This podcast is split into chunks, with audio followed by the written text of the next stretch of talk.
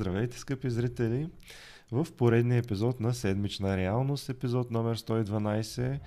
Този епизод отново е продължение за е, историческата тема, но основно за темата за исляма а, която с професор Павлович обсъдихме някои основни неща, но днес темата дори е още по-интересна, защото ще а, правим а, сравнение между цивилизациите, за сблъсъка на цивилизациите между християнството и исляма, между изтока и запада.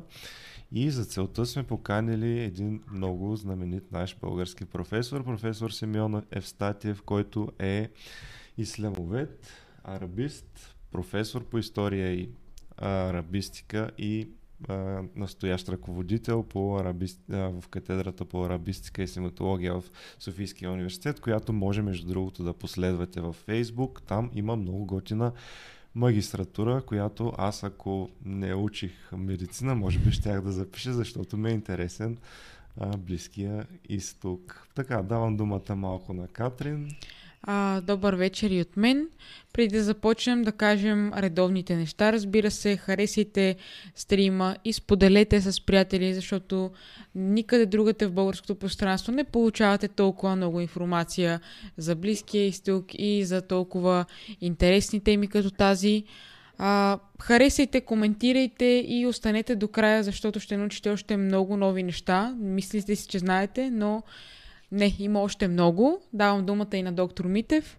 А, здравейте от мен. Аз имам някакви технически проблеми. Видяхте, че презаредих а, прозореца, но надявам се да ме виждате и да ме чувате. Ако е така, дайте палец нагоре и споделете с приятели, защото тук навлизаме в дълбочина теми, които иначе рядко се говори в нашето общество за религия, за ислям и за християнство, за разликите между тях. А, надявам се да поговорим и за атеизма, защото аз съм убеден атеист, както знаете да поговорим за мястото на религията, за това как религията формира обществото и как влияе върху културата. Неща, които ме вълнуват. За съжаление, не твърдя по никакъв начин, че съм запознат с темата, даже по-скоро ще си мълча по време на това предаване, както беше и преди два епизода с професор Павлович, но смятам, че ще научим заедно много нови неща. Затова бъдете активни в чата, с предимство са хората, знаете, от групата Научна реалност, които ни подкрепят в Patreon. Между другото, да ви кажа, че най-накрая си взех от митницата медицинската апаратура. Утре на моята стена ще ви покажа за какво отиват парите от Patreon за хубави неща, за медицинска апаратура и за по-добра грижа за пациентите.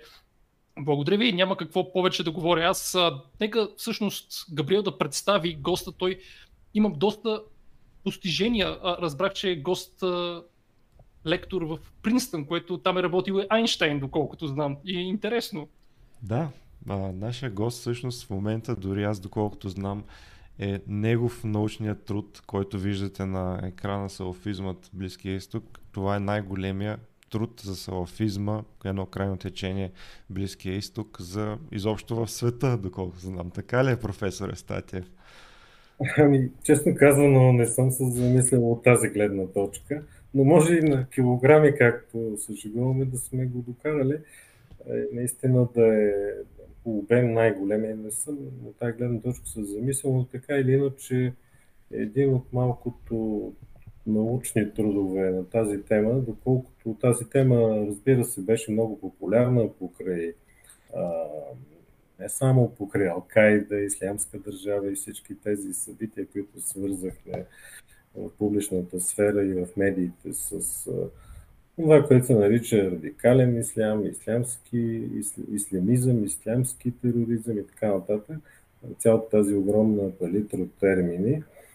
Тази тема стана много популярна и покрай това някой може да остане впечатление, че това е една прекомерно така оговарена тема, но всъщност Малцина са така научните, академичните изследвания в тази област и действително, да, в този смисъл е една от малкото със сигурност такива научни, научни книги, които проследяват салафизма от гледна точка на тяхната поставеност в, в ислямската история, теология, в ислямското право, за да може да го разпознаем като нещо така да направим едно адекватно разпознаване какво е салафизма и защо всъщност в наши дни той е толкова важен за разбирането не само на самия него, и на процесите в исляма, а от тук и на връзките между мисиоманския свят и немисиоманския свят, или между изтока и запада, както казах. Така че, да, в този смисъл. Добре, да. Нека да започнем с това, че ние в нашата страница днес а, проведохме поредната анкета в полза на реклама на предаването, която беше за това дали нашите зрители са основно атеисти или религиозни, в смисъл такъв дали си избират религията или атеизма. Естествено, над 60% от нашите зрители избраха, а, че а, са в подкрепа на атеизма. Ако можем да знаем вие а, каква е вашата вяра, вие вярвате ли в, примерно в някоя религия или по-скоро от чисто научна гледна точка изследвате? Е, тук нещата, въпросът ви е, така, може да се сложи на много плоскости. Аз така като привържник на един класически либерален а, подход, а, смятам, че когато човек е, изследва дадена тема, независимо дали е исляма, вероятно може би не е така в някои медицински области, но той трябва да, е, да има една дистанция. Мисля, че в медицината има нещо подобно, но просто не искам да сравнявам, да речем в случая, религиите или която и историята с пациенти. Нали? Но, нали, човек, работейки с пациент, когато е лекар, той има трябва да има малко една дистанция, защото иначе ако а, той се вживява във всеки случай, няма да може, е, така да се каже, да се вживява до край емоционално и така нататък.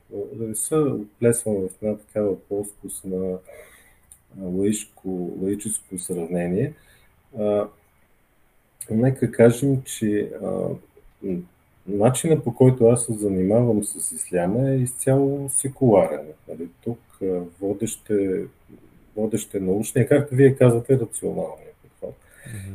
Няма а, никакъв, аз нямам отношение към исляма, освен както всеки човек а, нали, има а, отношение на любопитство към това, което всеки изследовател има м- любопитство и развива такова любопитство към предмета на, на, на своето изследване.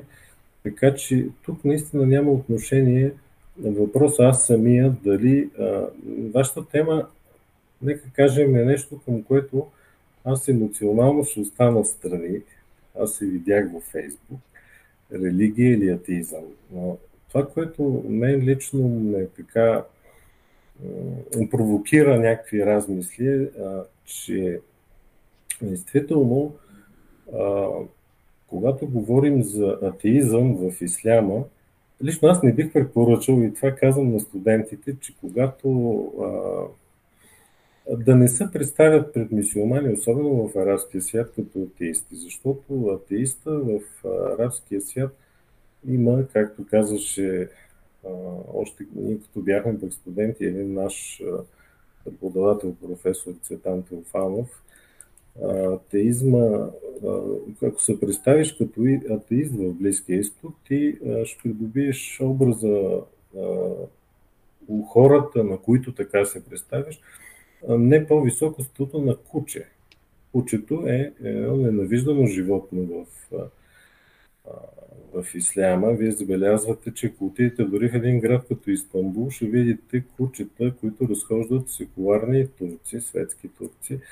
Много рядко ще видите ли някой, някоя жена с хиджаб да разхожда а, куче. Може и това да се случи. Всяко правило основни изключения, но ще е по-трудно. Нали. Но котки има много. Това не е проблем. Значи, Тоест атеистите там са на нивото на кучетата. Да, и то поговорката, че кучето е едно от най-ненавижданите нали, животни. Няма. И тук това го казвам, за да обърна малко, така да, да, провокираме нали, размисли и дискусия, защото а, никъде в така мейнстрим ислямската цивилизация и култура и интелектуална история атеизма а, никога не е извеждан на преден план, доколкото а, да кажеш, да кажеш, че си атеист не само е неприлично, а то е забранено поради характера, който има исляма като всеобемаща и всеобхватна доктрина, която заслудява целият обществен и не само живота на индивида, но и целият обществен ред. И тук, например, в класическия ислям има такива, разбира се, маргинални течения, примерно в областта на арабската философия. Има някои, има някои философи, които, за които може да се, да се каже, че изповядват не просто някакъв материалистичен светоглед, а са атеисти. Има и такива групи, впрочем съчетаващи един своеобразен атеизъм с известен езотеризъм, да кажем братята на чистотата и Хуана Сафа, които са интересни, но маргинални в тази цивилизация, където атеизма просто няма, разбирате ли, той е немислим. Наскоро ми беше попадало така едно изследване, едно от първите всъщност изследвания на, на атеизма в съвременния арабски свят. Атеизма в съвременния арабски свят е нещо, за което не може да се говори просто така открито. А, дори в държави, които на пръв поглед са светски. Разбира се, Саудитска Арабия и държави, където исляма има огромно присъствие в политиката и обществото, те са забранени и по закон. Атеист, ако кажеш, че си атеист и имаш такъв блок или такава група, ти просто ще бъдеш подложен на съдебно аудиране и екзекутиран чрез обесване или... Екзекутиране, ако кажеш, че си атеист. Или обезглавяване, разбира се. А но това само в Саудитска Арабия, предполагам. И само в Саудитска Арабия, но в други страни а, също не е прилично. Например, да, да вземем примера с Египет. Египет е светска държава. Нали? Всички знаем Египет като светска държава с развит туризъм, където много западни хора ходят. Но там също има едно комбиниране на този светски ред, който разбира се има своя дълбока история още от 19 век, когато Египет влиза в епохата на своята модернизация и в периода, в който той е кралство и след това то се засилва, когато Юлската революция от 1952 сменя монархическия режим, изгонва крал Фарук идва Гамал Дел Насър, който всички знаем, защото дори в София имаше такъв булевард Геме Димитров, беше Гамал Дел Насър. Този а, нали, Насър е знаме на панарабизма и така наречения арабски социализъм. И тук а, това действително е един, от, един бум на, как да кажа, на, на, на светските идеологии. Те винаги са, за да бъдат успешни в мусулманския свят и в арабския свят в случая, принесените от Запада идеологии обикновено са левичарски.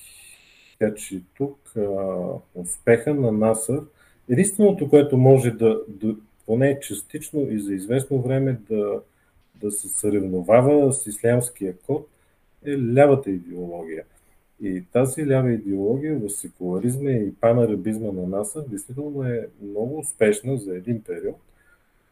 Вече не бих казал, че е точно така. Ние видяхме арабската пролет доведе до това веднага да дойдат ислямисти, 30%, даже е салафитска политическа партия, освен че мисулмански брата спечелиха мнозинството. Когато има свобода, нали, веднага исляма изплува отдолу, като генералния код на тези общества в Египет.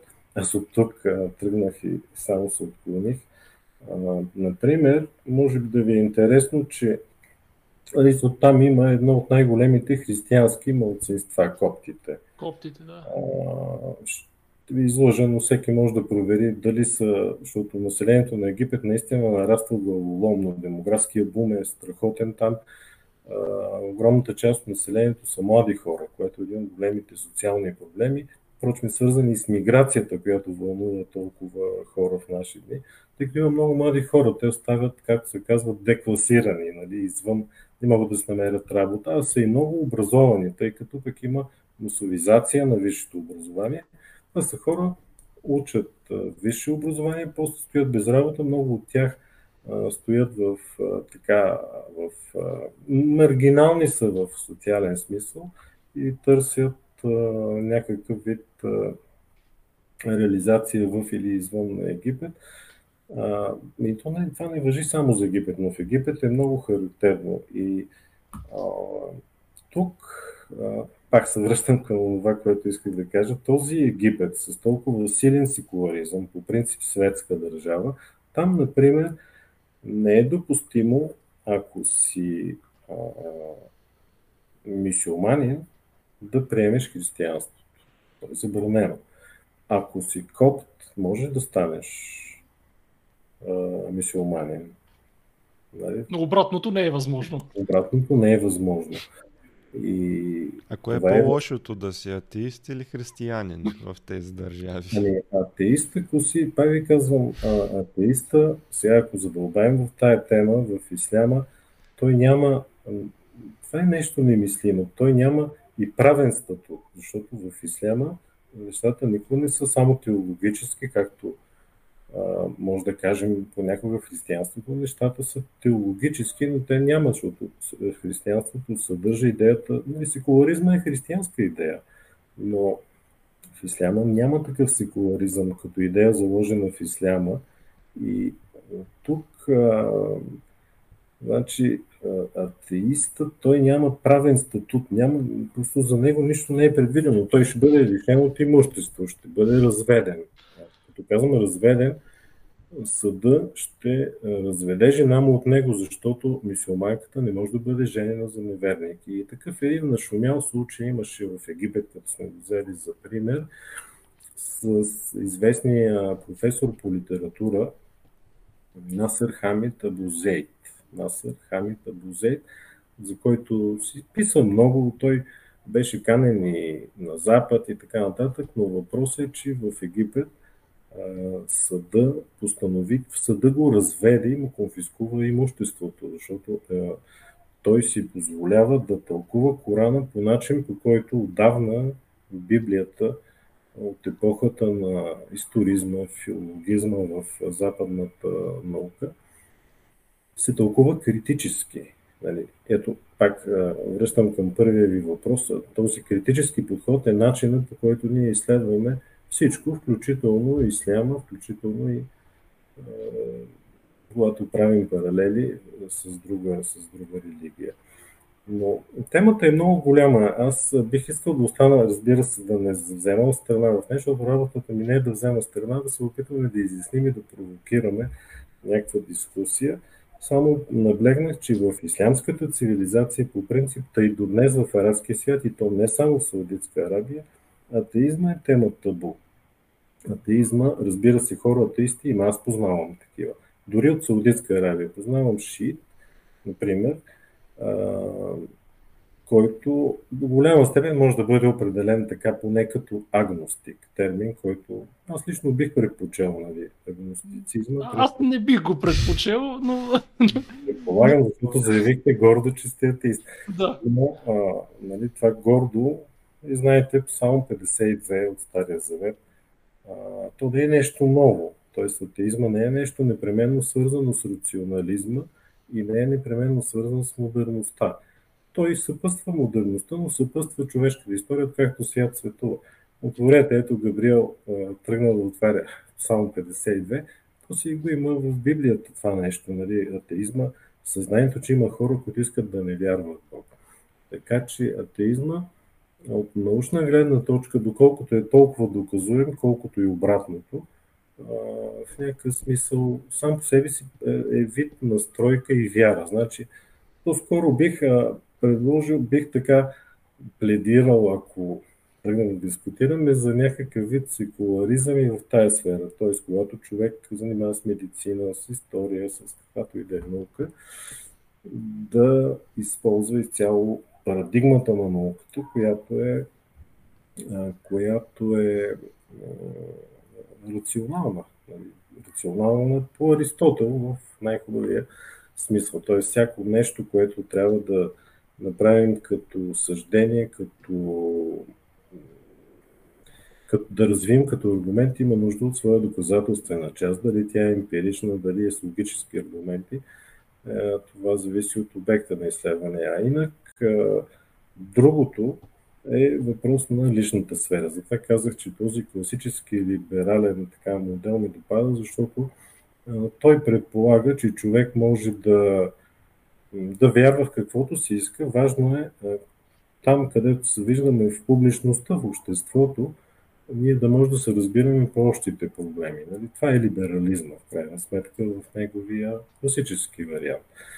А вече днесния постмодерен либерализъм е нещо друго. Не, не, за постмодернизъм няма да говорим. Аз имам да. въпрос. Сега, да отклоним темата малко към това дали исляма е религия на мира или поне проповядвали мир и разбирателство между хората, защото имаше съвсем наскоро актуално събитие с Салман Ружди, за когото, ако зрителите не знаят, има фатва от над 30 години, мисля, че, което е нещо като, всъщност вие ще обясните по-добре какво е, но е нещо като присъда, буквално и някакъв мюсюлманин го атакува в САЩ и съответно го рани, за щастие не фатално, но може ли това да бъде религия на мира, когато буквално някакъв там духовен водач издава фатва и съответно мюсюлманите по света започват да преследват човек, който говори против тях. Нали, Салман Ружди е написал сатанински строфи, предполагам, че заради това е издадена, но вие може би сте запознат повече.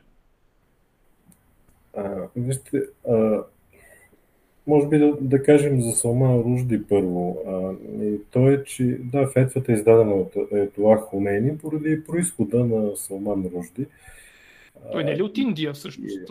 От Индия, индийски мисиомани. Да. Тоест, в чата само да ви кажа, че пише, че фатвата е отменена. Не знам дали.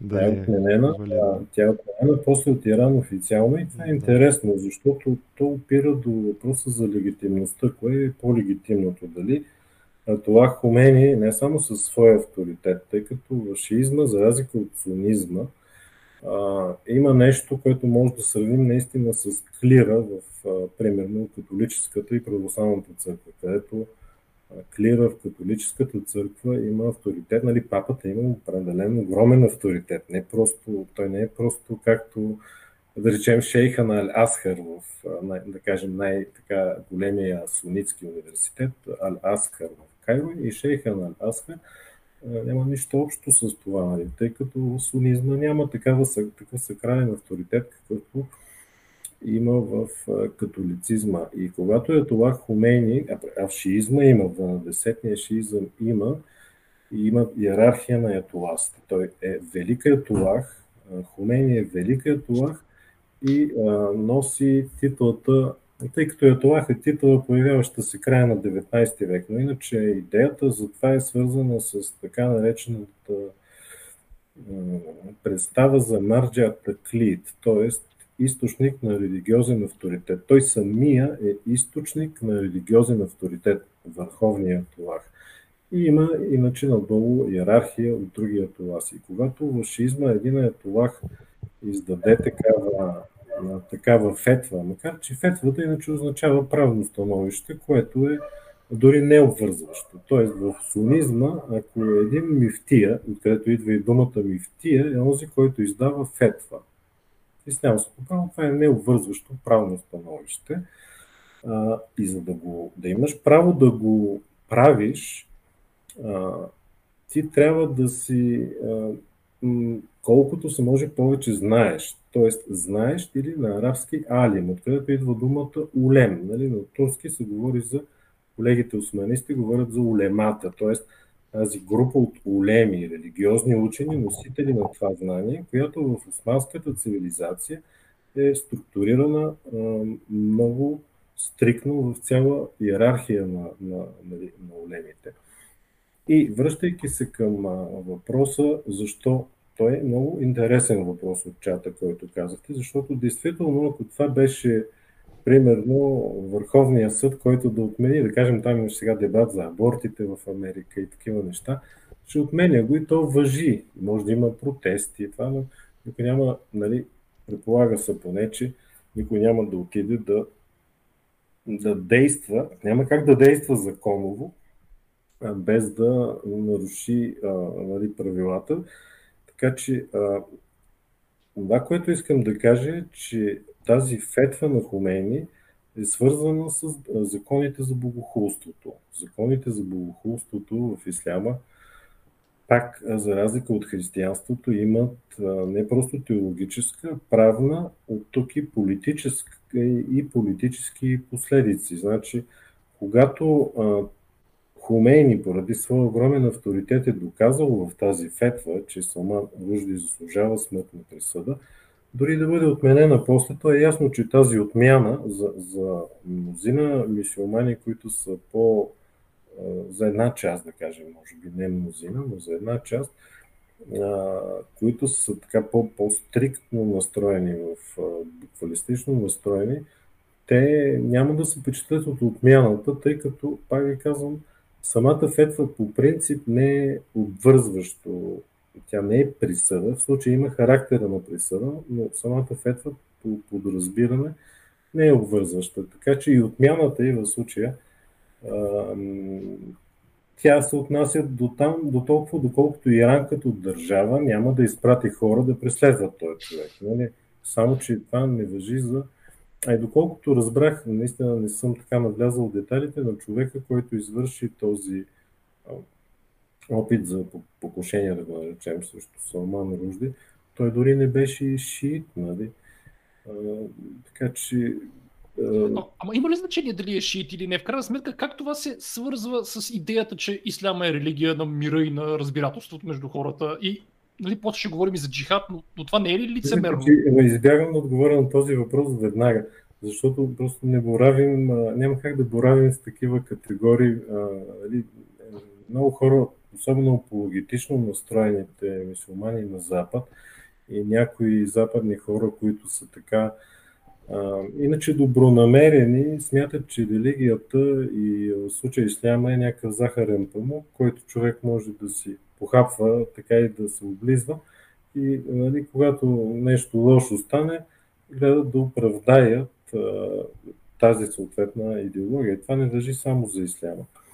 А, така че религия на мира в какъв смисъл? Може да разясним как се поражда това клише като пропагандно клише – се поражда от това, че самия, самия корен на думата за ислям съдържа и тази дума в арабски язик от нали, арабски язик по правило има три консонантни корени, около които се образува цялата морфология, нали, всички словоформи.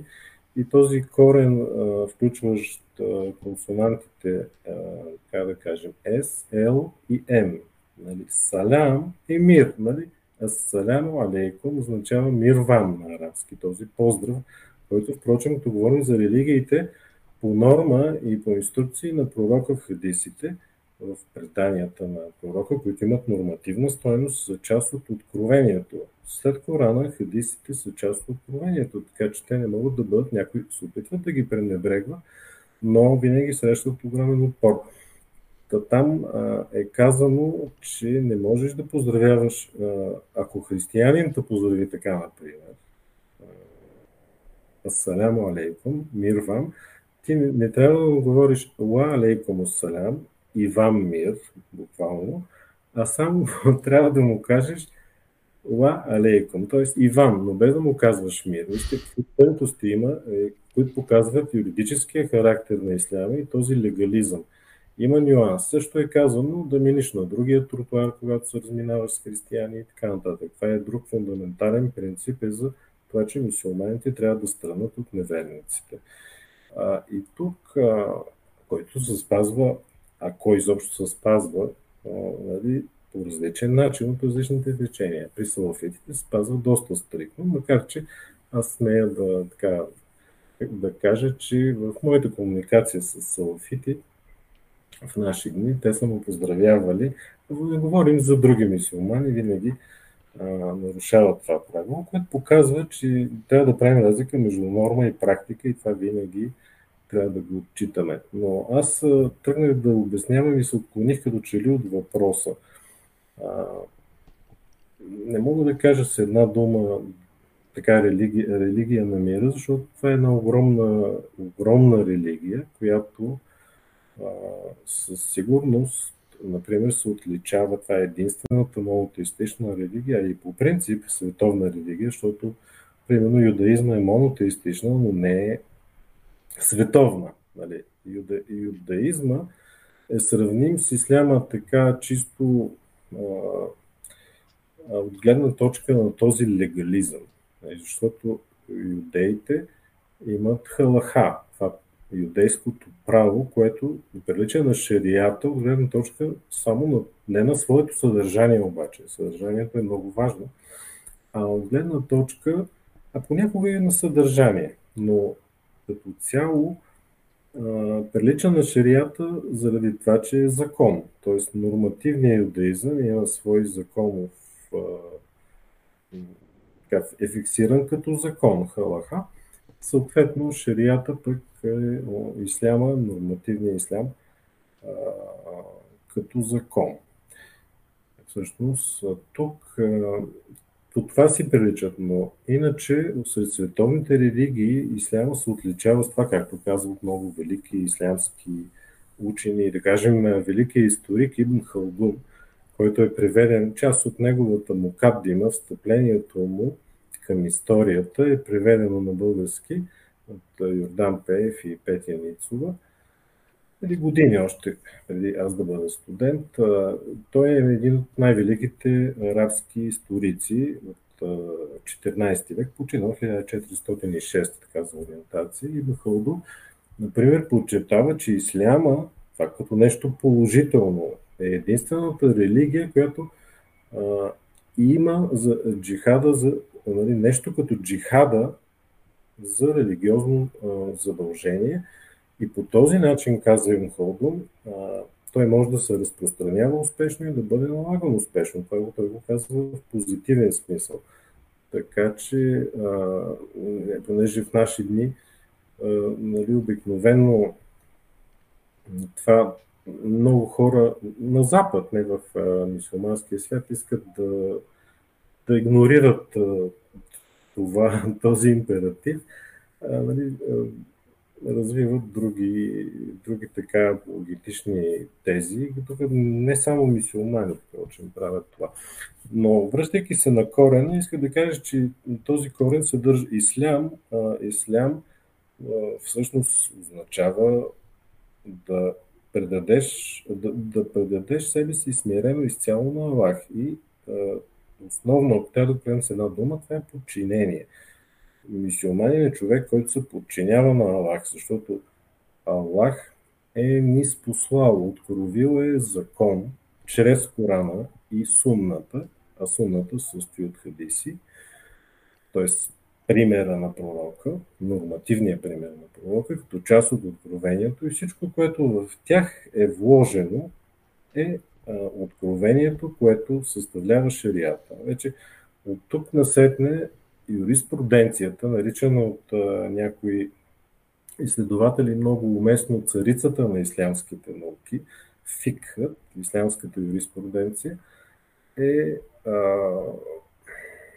науката за шарията, за правните аспекти на шарията, защото шарията е всичко. Вие може да имате фетва, дори отворите сайта на нашето мифтийство, ще видите, че има фетви, или поне имаше, сега не знам дали не съм гледал скоро, да кажем, мисулмани питат а, нещо, което християни много трудно ще видите на сайта, примерно на Светия Синод или на Ама Светия Синод се управлява от агент на държавна сигурност. Там въобще пък не искаме да, да, започваме темата. Не, не, това са на различна плоскост. Аз го да. казвам в смисъл, че няма как на която и да е християнска или на, на сайта на Ватикана няма да видите въпроси, да кажем, кога католика или православния трябва да се обезкосмява един мъж а, и, и къде трябва да се обезкосмява. Не, в смисъл това Всъщност, а, шарията... Това е от религията, разбира. Това, Ама това го пише на сайта на Синода ли? Къде...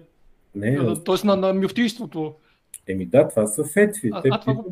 И отговор е, че примерно на две седмици трябва да се обезкосмява под мишниците и така нататък. А, и това, е, това е, разбирате ли, Всъщност шарията се явява като конкуренция на, на държавата, на Част от шарията е с кой крак мусулманина влиза в туалетната, дали с леви или десни. Да. Никой католик, православен или протестант не би запитал своите религиозни авторитети, защото това не е част от религията. И когато не давам тези примери, защото да разберем фрапантната разлика между християнството и исляма, между начина на живот, който те пораждат, защото е, мусулманина трябва да мисли за всичко в ежедневието си като част от закона на Аллах, от шарията. Това е нормативният ислям. той трябва да го спази. Например, има една такава интересна дискусия в Асхър за фе, във връзка с фетите. Ако падне една муха в супата, какво трябва да правим? Това наистина е казус. Ако при нас се случи, вие няма да се обадите, представете си, че сте християни, на своя свещеник и да попитате, трябва сега какво да правим. А мисиоманина веднага се поражда казус. Говорим, разбира се, в идеални типове. Не означава, че всеки мисиоманин, който познаваме, ще постъпи така. А, но той е казал, защото има противоречиви хадиси. Дали пророк е казал, например, трябва да се махне и да се изпие. Обаче, ако пък е замърсена, стояла повече време и така нататък, просто се поражда правна, а, нали, правна дискусия, която е немислима в една християнска или постхристиянска културна И тук стигаме до въпроса дали могат да сработят европейските политически принципи в Близкия изток, след като шарията и исляма изобщо се явява като една, една норма за как да работи държавата, въобще как човек да живее. Пак казвам, не само държавата, а абсолютно всичко, което може да си представим е част от шарията. А, да кажем, поведението на жената в мес, по време на цикъл, на месечен цикъл е част от шарията. Например, когато в днешните дискусии различни течения се карат помежду си, има една група салафити, квиетисти, т.е. такива, които не наблягат на джихада, а, други неща. И тези салафити имат много публикации във връзка с менструацията тъй като това е много важен проблем, какво се случва. Например, има една такава фетва, в която питат, ако, жен, ако се изцапа дрехата от менструална кръв, какво трябва да прави мисиоманката. И тогава има хадис, нали, в който, който обяснява, че пророк е казал, нали, да са, оная част да се изреже, да се махне, иначе да се изпере и така нататък. Тоест, това е част от шарията. Част от исляма е, разбирате ли. А, не е част от християнството. Давам тези примери, за да видим огромната разлика и наистина, когато кажем, например, в този пост религия или атеизъм, ние също трябва да имаме предвид и коя религия и какъв е, какво разбираме сега по атеизъм, не знам, казах, че аз предпочитам агностицизъм. Да Ама то са съвсем различни неща, атеизъм и агностицизъм. Агностиците са някакси, те са страхливи атеисти, според мен. Тоест, те не искат да вземат позиции да кажат няма Бог. Така не, не знаем дали има Бог, нали? не можем да, сме сигурни. Атеизъм, атеизъм, религия съдържа а, вяра или вяра. Ако приемем, че атеизма също е вяра. Ама не е вяра. Защо да е вяра? Еми, защото не почива на рационалния. Нали? Тук затова ви казах, това са две различни неща, две различни парадигми. Едното е религията, вярата, смисъл на вяра, не на институционалната религия. Вие говорите сега за синода. Синода е ясно, той днес в, тази, в този контекст така е било, те ще бъде на християнство, така ли е. И исляма и къде е исляма. Тоест много, много зависи за коя религия говорим. И, а пък атеизма, какво е? Атеизма е вярата, че няма Бог но тя как ще я докажете? Нали? То за това всъщност се въведоха такива спектри на вярата, т.е. не може да си чист атеист, може да си до някъде, примерно да речем агностичен атеист, може да си агностичен теист също, а може и да си по средата на агностик. Най- т.е. най-различни да си... такива нюанси да. има. Самият създател на термина агностицизъм нали, от 19 век е биолог, който каквото е създава метафизично общество обаче. Нали, интересно. А, не, Нека... това е може би така страни, нали, но че а, рационализма не означава атеизъм, защото тогава трябва да кажем, че Блес Паскал или Нютон не са рационални, нали, са дълбоко религиозни. Ама Блес Паскал е известен с Паскал Суейджер, където е малко така, а, то е нали, по-добре е да вярваш в Бог, защото ако има дори миниатюрен шанс да съществува, след това ще имаш вечно да, да, да. А, мъчение или нещо такова. Но, но той е живял Блес Паскал преди много векове. Сега не можем той да говорим за съвременното общество. Променил, всъщност, да. От със сигурност. нали, наистина са на различни плоскости. Да бъдеш религиозен не означава, че не си рационален, нито да бъдеш атеист означава, че си рационален. Добре, нека да, нека да коментираме само, понеже много хора ще питат този въпрос за джихада. Как е залегнал джихада в Корана и в Исляма въобще? И е, неговите прояви нали, в съвременното общество 11 септември е съвсем скоро. Нека да кажем и кои наистина е, възприемат джихада като реална доктрина, която трябва да се спазва. Ами, тогава нека кажем, че джихада е едно от основните нормативни задължения в исляма. А, в, като казвам нормативни задължения, означава, а, че според голяма част от а, учени в класическия ислям, още в, и в ислям, джихада е дори шести стълб на вярата. Нали? По принцип, когато питаме какво значи да бъдеш мисиомания, много често отговор е това е човек, който спазва петте стълба на вярата. Нали? Петте стълба са Предполагам всички ги знаят, но на първо място това е така наречената шахада за свидетелството, че няма друг Бог освен на Аллах и Мухамед е негов пратеник. В Исляма има разделение на пророците. Пратениците са висшите пророци, а обикновените кавички пророци са тези, които потвърждават това, което са донесли пратениците. И в случая това е основното кредо на исляма, нали, в което не просто като юдеите и християните те вярват, че има един Бог, а и че Мухамед е пратеник на Аллах. Т.е. смисъл. Не както в България грешно се казва, и Мухамед е негов пророк. И Мухамед е негов пратеник, т.е. виш пророк.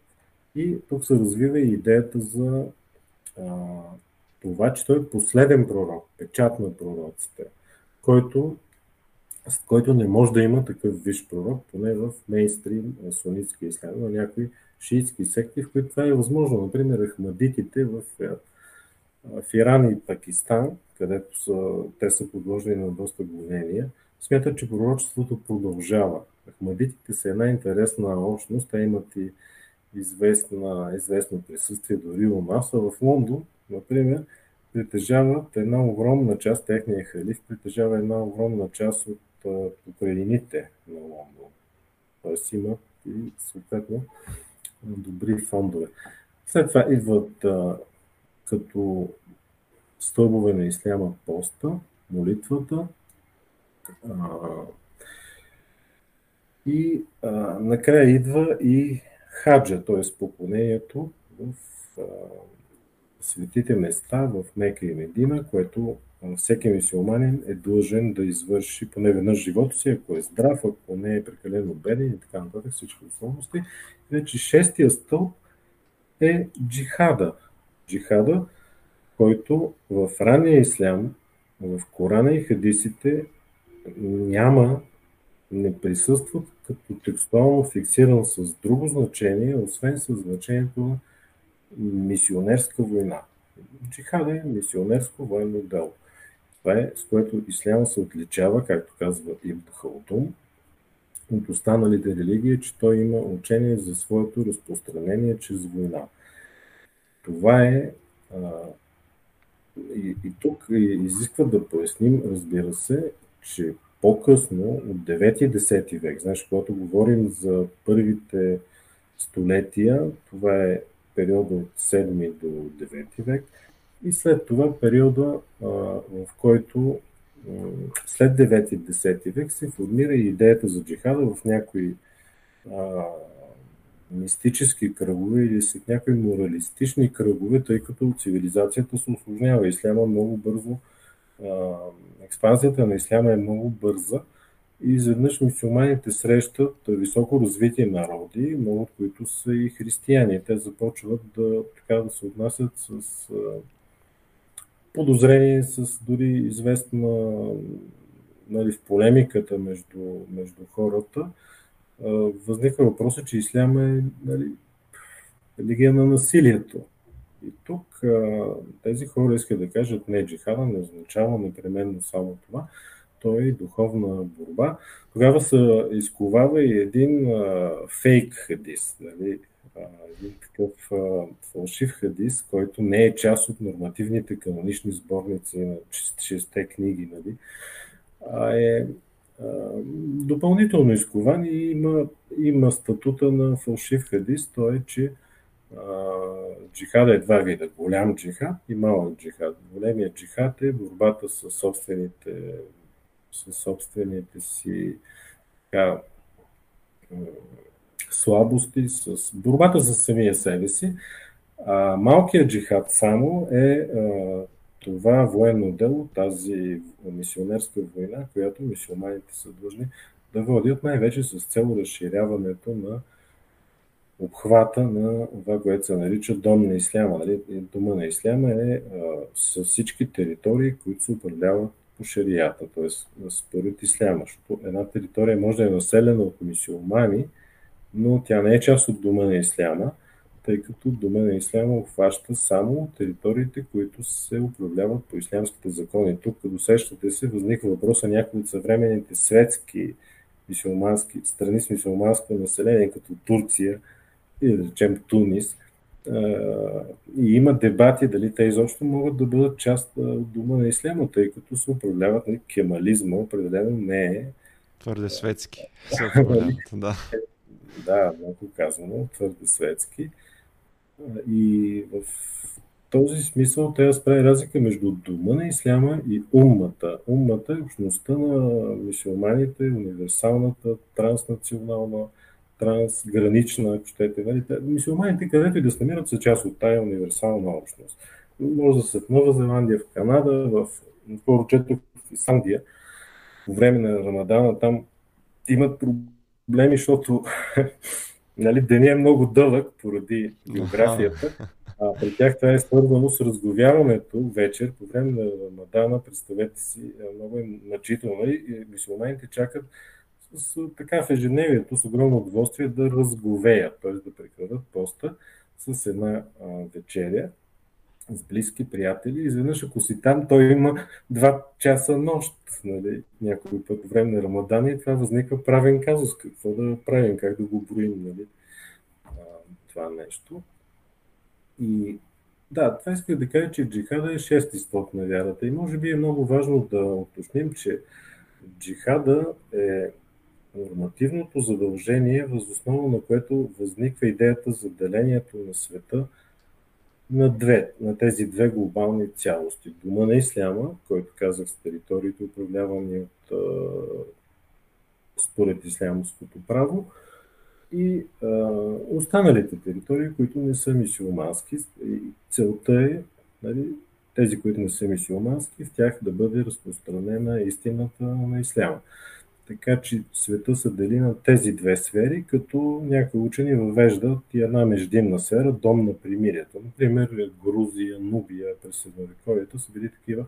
И те са, сключват 10 годишен пакт за примирие с мисиоманите и срещу тях не се води джихад. На теория той може така дълго време този пакт да бъде подновяван, но теоретично, теоретично не е точната дума, когато говорим за тези неща, но по подразбиране дума на исляма и дума на войната, т.е. управляваните според исляма и управляваните по други невернически закони и територии се намират в състояние на перманентна война. От тази гледна точка, това е ислямското военно право, рамките на това военно право се изграждат и отношенията към другия, към друговерците. И от тази гледна точка има два вида хора. Едните са мисиоманите, които се наричат муджахид, т.е. такъв, който води джихад, и другите са немисиоманите, които в случай се наричат харби, т.е. човек, който воюва с исляма, съпротивлява се, съпротивлява се срещу истината на исляма, е харби. И това поражда, например, е, пак такива правни, дори в международното право, интересни в класическата епоха, после в османската и до наши дни, защото, например, в Саудитска Арабия в наши дни възниква въпроси, като отидат те американци там, Арамко, нали, петрола да правят. Какви са тези хора неверници? После идват а, с стотици хиляди войски. Нали, една от причините за появата на Бен Ладен като феномен и на Алкайда е, че Саудитска Аравия, неговата родина, прие стотици хиляди американски войски толкова близо до светите места, които не стига, че са неверници, им идват с оръжие и да защитават нали, Саудитска Арабия, люлката на Исляма от Ирак, тогава при Саддам, а разбира се в един по-геостратегически план от това е свързано с стратегическото партньорство между Съединените щати и структурно, т.е. структурно, и Саудитска Арабия в противовес на Иран, тъй като а, Саудитска Арабия и Иран са доста отявлени врагове. А в класическата епоха поражда въпроса ми, добре, един неверник, примерно християнин от Европа, отива да прави бизнес в а, халифата. Той човек по принцип трябва да бъде убит. Той, нали, от, гледна, правна гледна точка. Тъй като ти не можеш да си неверник в мусулманска страна, в ислямска държава. Нали, можеш, ако си християнин или юдеин, е, и когато с теб се води, нали, с теб се води война, мусулманите наделяват и тогава имаш тези три избора. Да приемеш исляма е най-добрият избор. Повечето обаче не го правят, поне не веднага. Затова исламизацията е постепенен процес, специално при християните. И не винаги стига до край. Втория вариант е този, който е най-разпространен сред християните и юдеите, именно да си признаеш, да признаеш подчинение си статут на ислямската държава, но получаваш нейната протекция. Ставаш, нали, попадайки в категорията на така наречените хора на писанието, или както някой го превежда, хора на книгата, Ахл ал-Китаб, хора на книгата, хора на писанието, защото християните и юдеите са монотеисти, които имат писания, според исляма изопачени до степен, в която те са неверници, тъй като исляма, ние казваме, е третата монотеистична религия, само че от ислямска гледна точка тя е третата, само хронологично като събитие, когато говорим за историята. Иначе тя е първата, която съществува още преди сътворяването на света. Така че исляма. А, как, как е сътворен света според исляма? Има ли някакво обяснение как е сътворен света? Ами, сътворен е света екс нихило, както се казва. Нищо. От нищото е сътворен, защото... А има ли промяна в теорията спрямо Библията или... Тук в това отношение а, а, има много сходства. Пак казвам, исляма, основната му цел е с, с тези подобия не е да а, в началото е да се впише, вижте, молитвата на ранната общност на пророка Мохамед, докато те са в Мека и после в началото в Медина, след Хиджра, през 622, след емиграцията в Медина, посоката за молитва е към Иерусалим.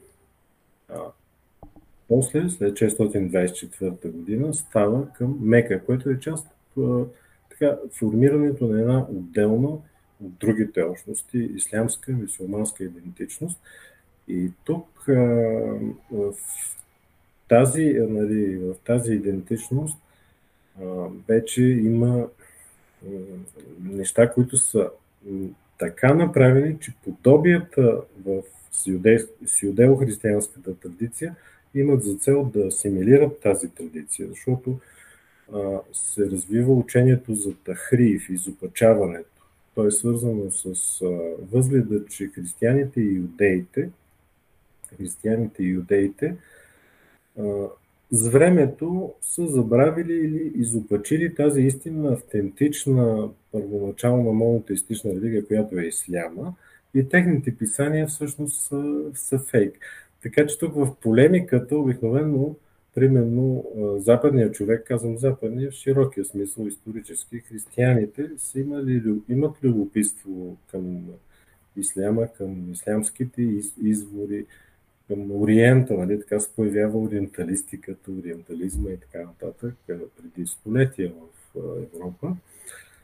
Докато в сред мусулманите това любопитство е по, по-слабо развито. И, и, и до наши дни, ако участвате, например, както аз съм имал тая, тая възможност в различни инициативи за, примерно, диалог между мусулмани християни или областта на религиозното образование, виждате, че християните отварят, така, могат да се отворят да прочитат ислямския извор, да направят сравнение, което е част от европейската, така, тип, европейския тип образованост, а мисиоманите не, че как да кажа, не, че не искат, но те просто не намират някакъв особен смисъл да четат християнските неща, защото нещата за християнството, правилните според тях, са казани в Корана, хадисите и ислямската литература, защото тогава да натоварват себе си с нещо излишно, което може само да ги отведе към а, някакъв грешен път. И разяснявайки това, всъщност се връщам към, към джихада, за да, за да кажа и третия, третата възможност, разбира се, да се сражават до край, докато бъдат евентуално наделеят или бъдат убити. Говорим за неверниците. И когато мисиоманска исляма победи ислямската държава, тогава вече се дава възможност на тези хора на писанието, юдеи, юдеи и християни най-вече, да придобият статута на така наречените зимми или ахлю зимма на арабски, т.е. хора на покровителство, покровителствани, хора, които са под протекцията на ислямската държава. Те са в много отношения са безправни, но имат право политически, да кажем, са безправни. Техните, както бихме казали днес, граждански права са ограничени значително и за да кажем не могат да служат в армията нали, християните, както и в Османска, където вие говорихте. Да, с, всъщност те са служили като еничари, но... За това, за това се поражда и еничерския корпус, който си е, който си е реалия османска. Въобще тази система на Девширме си е османска реалия, но да взимаш християнски момчета, но все пак ги правиш мисиомани насилствено. Че няма как, даже ги слагат в ордени, за да получат това образование, нали, в Софийски орден и така нататък. Но, а, да, и, а, значи, могат да изповядват обаче религията си там имат известна автономност. Но искам тук да уточня, че разяснявайки този проблем, а, някои стигат до тук. А може би не по-маловажно е да имаме предвид, че тук не става въпрос за някакъв възглед, че тези християни и юдеи могат така да си живеят, проповядват християнството. Например, християните в църквата могат, не могат да строят, знаем, нали, от османската епоха, когато са строяли по-високи или въобще нови църкви, те са искали разрешение Османската империя. Тя е, спазва исляма, но в някои периоди го спазва толкова либерално, че после идва период, в който това бива критикувано и църкви биват разрушавани. Например, през 17 век, когато едно политанско движение на къда задели обема в Истанбул властовите позиции и влияние на султан Мурат, тогава, примерно, екзекутират и пушачи и така нататък, тъй като това течение налага възгледи, че тютюнопушенето е харам, но в смисъл на то е под възбрана и носи със себе си. А то всъщност в Османската империя е станала и а, ракията, така че това Именно, също, да. Виждаме, също е проблем за повечето буквалисти, предполагам. Арак, която е арабска дума и най-хубавия арак, включително и в София, може да пиете в някой добър ливански ресторант. А, но той трудно се внася от от Ливан, но там идва а, нали, ливанския арък е доста хубав и, и доста скъп, между другото.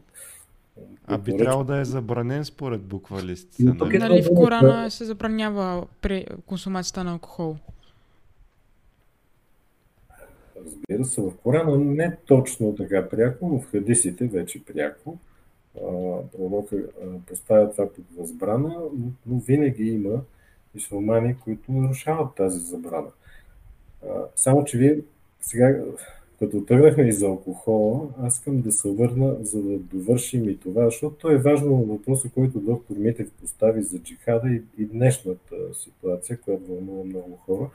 А тя е, че джихада религиозните задължения в исляма се, се дарят на два вида колективни няма да казвам термините, за да не оттежняваме.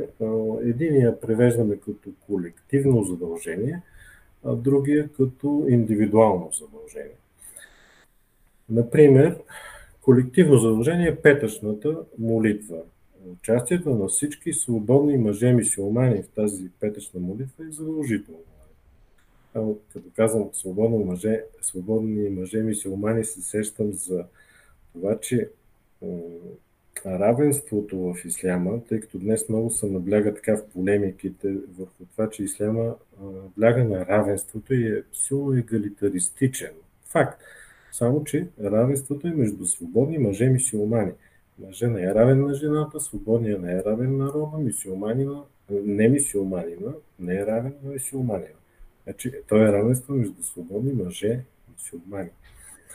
И е, връщайки се към тези задължения, колективно и индивидуално, трябва да кажем, че а, като пример, колективно задължение е участието в петъчната молитва или поста по време на Рамадан.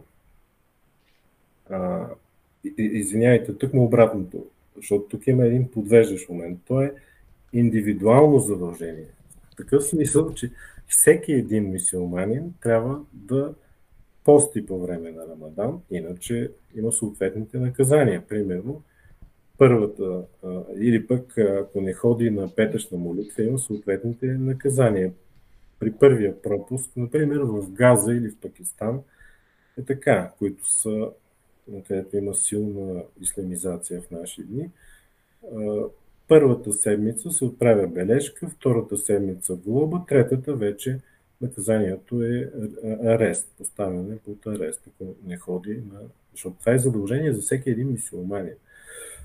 А джихада е на първо място колективно задължение. Това е много важно нали, да се има предвид, защото нали, това не е а, джихада е употреба на божествено санкционирано насилие. Да, само че той има строги правила, по които по които се води. Мисъл не може просто така един мисиоманин да отиде и да избива хора, смятайки, че води джихад. Първо, всеки един шариатски акт е предшестван от така нареченото възнамеряване с термина ния. Това го има и в юдейското право.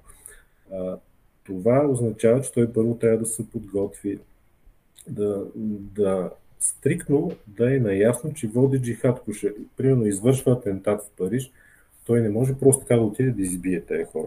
Той се подготвя а, според нормите на ислямското право и прави това в името на това, че изпълнява а, тази божествена а, санкция. Но как се достига до там да е възможно, след като казваме, че джихада е на първо място колективно задължение? То е колективно задължение по смисъла, че когато има мисиоманска, ислямска държава, когато има ислямски владетел, бил той халиф или някакъв друг султан и нататък, тогава той е длъжен, например, османския султан, какво, как става това на практика? Всяка година той е длъжен да води джихад, поне веднъж, иначе не изпълнява това задължение. Това той отива, да кажем, в определен сезон в Одрин, в резиденцията си, откъдето се отправя на поход срещу Хабсбургите, пример. Това е в изпълнение на а, императива за джихад. Някога може да го прави по, а, по-лежерно, понякога може да, да го прави с повече страст. Но така или иначе, той а, отговаря за това нещо. И тук а, всеки един индивид мисиоманин вече е освободен. В смисъл, няма всеки мисиоманин да ходи да воюва при положение, че има мисиоманска държава и се прави една мисиоманска армия, която води джихад. Но, когато няма ислямска държава, ислямска сила, която води джихад, тогава джихада автоматично става индивидуално задължение, както молитвата и както поста по време на Рамадан. Петкратната молитва трябва да бъде изпълнявана от всеки един мисулмани поста по време на Рамадан и джихада, ако няма ислямска държава, която отговаря за неговото водене. И от тук в наши дни, нали, след тези джихадисти, които извършват терористични актове, нали, те обикновено възприемат, особено преди ислямска държава, възприемат, че водят такъв индивидуален джихад, който е стриктно нормиран в наръчниците по ислямско право и те има къде да ги прочитат днес във времето на интернет. А, това също така обяснява и този ентусиазъм като един своеобразен магнит за по-радикално настроени мусулмани, които, който магнит беше създаването на ислямска държава в Сирия и Ирак, в Ирак и Сирия, която да нали, привлече тези хора и те се отправиха да водят джихад в тази територия, тъй като в момента, след падането на Османския халифат, не сме чули Саудитска Арабия нали, да води джихад. Няма как да тръгне Саудитска Арабия да води джихад и всъщност това задължение се превръща, както казва един от големите идеолози на съвременния джихадизъм в Египет, в забравено задължение, в пренебрегнато задължение. Идеята, че джихада е нормативно задължение, което днешните мисиомани пренебрегват, е част от мотивацията на тези хора, които, които водят джихад по този, по този начин. Иначе не знам дали отговорих добре на въпроса на доктор Митев за, за фетвата срещу Хумейни. Ако има нещо. А, може би а, Искам съм... да пристъпим към въпроси от групата. Просто наистина напреднахме с времето. Има много интелигентни въпроси, които трябва да ги зададем на наши последователи в групата Научна реалност. Всякакви въпроси можем да Да, а, и на професор Павлович той даже се очуди колко дълбоки и интелигентни въпроси а, питат нашите читатели. Нека да зададем някои от въпросите от групата. Добре. Ам... А, така. Добре. Ам... Бих искал да попитам професора Статиев да разкаже за системата а, ИКТА. Бихме ли сбъркали, ако я определим като феодална? Можем ли да търсим сходства с бенефицията в Западна Европа? Аз мисля, че доколкото съм се занимавал, а, че когато се говори за мисиоманска история за Близкия изток, много често се говори за феодализъм в един в марксическата литература, нали, ориенталистика и история, историография. Да кажем, прочетете на руски от до 90-та година някакви истини, ще, ще се говори за феодализъм, не и в западната ориенталистика. Така че тук струва, че не може да се говори така пряко по една причина, че нормативно земята в исляма принадлежи по принцип на цялата ума от самото начало. Значи, когато исляма се разширява, завоювайки земи, те теоретично принадлежат на цялата общност. На практика това означава, че влизат в владение на върховния имам халиф, на, на халифа, който тогава управлява тази ума, която тогава съвпада с дума на исляма. После вече, както поясних, не съвпада непременно. И земята по принцип, собствеността, владението на земя после се нюансира много в империите и в османската особено много са нюансирани. Имаме вакъвски имоти, има най-различни други видове, но а, все пак в Западна Европа всеки от нас, предполагам, и вие сте ходили достатъчно страни, за да видите в едно населено място, което не е непременно да бъде, не е задължително да бъде огромен град, много често се личи как той има нали, крепостни стени, оградено е в, по, начин, по начин, който подсказва, че там е имало в средновековието феодал, който е имал истинска юрисдикция на това място.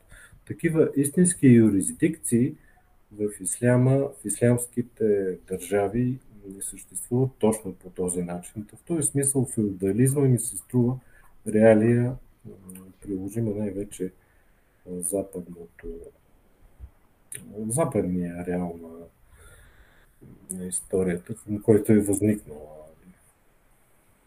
Добре, да, има други въпроси от същия наш поддръжник. Нека да ги зададем и тях или поне още един, защото наистина са доста Да, те са доста дълги. интересни. Да.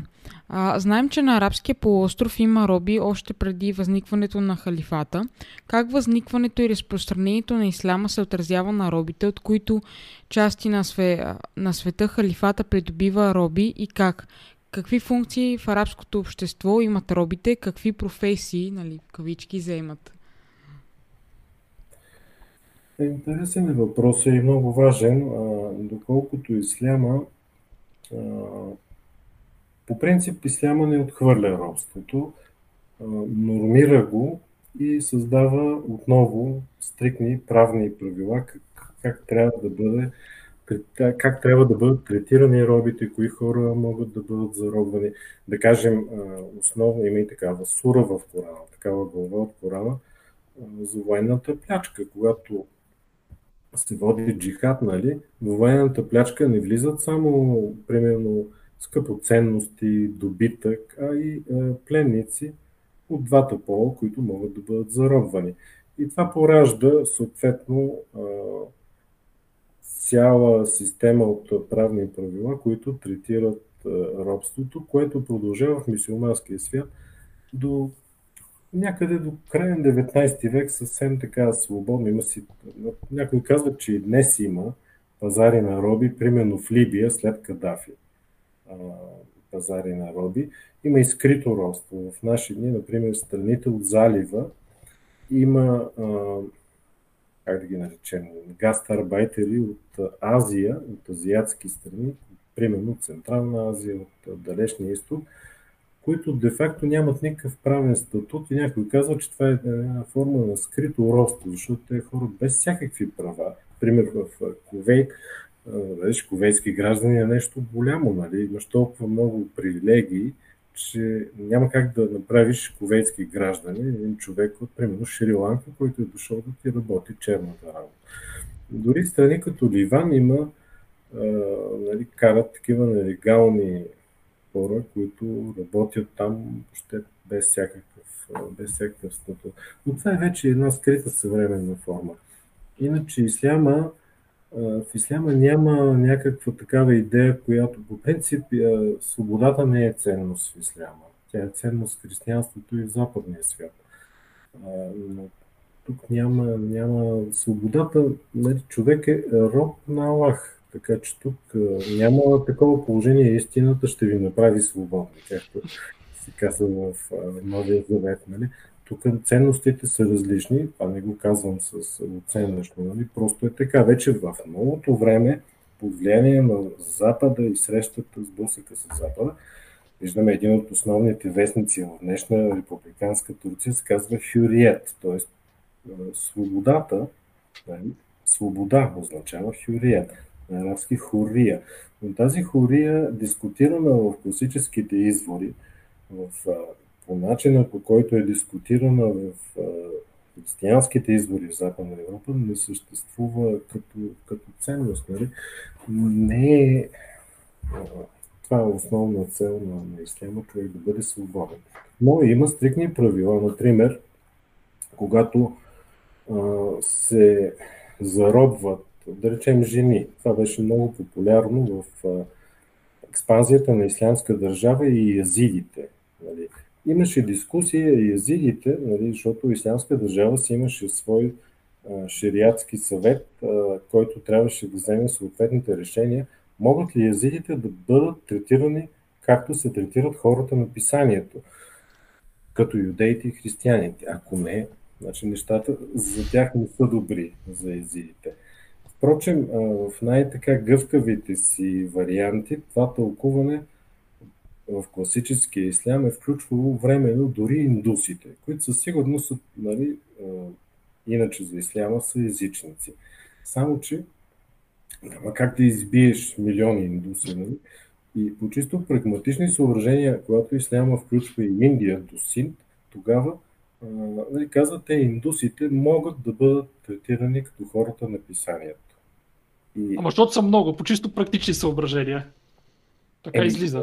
Да, нали, то просто не е логично, нали, няма как да воюваш толкова много хора, в смисъл да, да спазиш това, че или трябва да приеме исляма.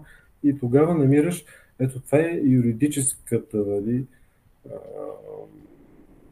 толкова силно подчертания юридически характер на исляма, че води до веднага едни прагматични решения. Индусите могат да бъдат, казва Буханифа, временно, нали, като хора на писанието. Същото въжи, например, класически, класически такъв пример е за зороастрийците в Иран. Докато Иран бъде исламизиран, минава много време и до днес има зороастрийци, но все пак повечето са мисиомани. Впрочем, Иран до края на 15 век е преобладаващо сунитски. Той става шиитски от самото начало на 16 век, когато Сефевитската династия е един воинстващ Софийски орден, а, взема там властта и тогава налага шиизма като официална доктрина. Но иначе... А всъщност кой определя какво да се прави с тези въпросни неверници? А хадисите или някой владетел, примерно, който е бил на власт, е решил просто е така да стане или прагматизма? Хубав въпрос. А, защото и в практиката, в реалния живот е комбинация от всичко това, разбира Да. Но нещата по правило са нормирани в Корана и ако там не са доизяснени, както най-често се случва, са нормирани, съответно изяснени, доизяснени в хадисите. В хадисните колекции, в шесте книги, главите за джихада заемат една огромна част. Те не са просто някакво, някакви мимолетни страници и затова от тук се поражда цял корпус нали, на военното право, който е, има огромно значение. Но това, което е казано в Корана, правилото е такова. Има иерархия на нормативните източници. В тази иерархия в Исляма на първо място стои Корана, разбира се, без всякакво спорване. На второ, са, на второ е сунната, нормативния пример на пророка, който се състои от хадиси, които, казват, които ни говорят какво е казал, какво е направил или къде красноречиво е замълчал, както се казва. Нали? Тогава също е, това е значещо мълчание. И на трето място, тъй като когато се разширява тази огромна империя, мисиомените се сблъскват с сложни развити цивилизации, където трябва и всякакви казуси излизат и те ам, трябва да знаят как да постъпят. А, тогава оказва се, че даже в хадисите не можем да намерим всичко това, което ни е необходимо, за да направим да вземем съответното решение. Така се появяват другите два корена на ислямското право, на шарията, а именно консенсуса и аналогията. Консенсуса означава, че водещите ислямски учени, авторитети, улеми, трябва да постигнат консенсус, когато прилагат взимат някакво решение възоснова на четвъртия вече, казахме консенсуса и аналогията, на аналогия, която те правят с Корана и хадисите. Нали, чисто юридическа процедура, при която се прави, се взима решение по аналогия с случай или юридическа разпоредба, която е, така да се каже, разписана в Корана. Това е нещо като пирамида на доказателства, само че за ислям. Тук големите имат огромна роля и обикновено в историята, това в наши дни може да се наблюдава наистина в държави като Саудитска Аравия много ясно. Има една симбиоза между големите, религиозния, как да наречем, естаблишмент и правителството, държавата. Това не е секуларизъм в никакъв случай, но е едно партниране и е, за да бъде легитимно едно решение, трябва големите да го одобрят. Нали? затова, например, когато Мохамед Бин Салман в Саудитска Арабия иска да прокара някакви скандални решения, например, жените да могат да шофират условия, или пък Визия да имат... 2030, нали така беше? Е, а, то, а как въобще може да има правила за шофирането, като когато са създавали, то не са съществували автомобили. Да, Откъде са тези правила? Консенсус. Ето, прилага аналогията, съответно с нали, принципа на Кияс, аналогията, която е чрез възоснова на иджма, т.е. консенсус между религиозните авторитети. И, или пък иска да разреши концерти, което той направи, е Мохамед Бин Салман Саудитска Арабия, но за да постигне това някои от водещите улеми, да кажем политически настроени салафити, бяха вкарани в затвора. А също като процедура, която временно да ги постави под, каже, да им затвори устата, защото те че имат огромно влияние. Не може просто да ги убие, обаче да ги, а, за да ги отстрани. И затова нали, се шегувам, че понякога най-големите ислямски учени, да кажем, основоположника на хамбали, хамбализма, Ибн Хамбал, после един от най-великите богослови, който е сравним само с Алгазалия, именно Ибн Таймия, който е така предвестник на днешния салафизъм. Това са двата, двамата най-четени автора в исляма, Ал-Газали и Ибн Таймия. Ибн Таймия също нали, бил, бил в затвора и така нататък. Тоест, в един момент всеки голям ислямски учен попада в затвора, поне в класическата епоха. Нали. Тъй като практиката, политическата практика обикновено изисква да се вършат неща, които често влизат в противоречие с така по-стрикното разбиране на ислямските норми. И от тук възникват много интересни така в историята на исляма механизми, по които да бъдат заобикаляни някои неща, които са нормирани в Корана и Хадистен. Това се нарича, това е принципа на така наречената шариатска хитрост, хиля се нарича на арабски, което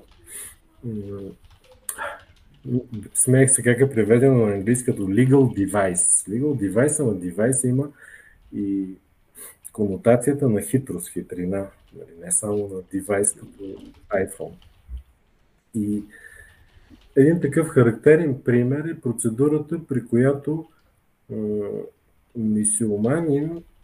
мисиоманка, която вдовява, не може автоматично да се омъжи за брата на своя съпруг, ако преди това не е била, а, не, не може да се омъжи за друг, ако преди това не е била а,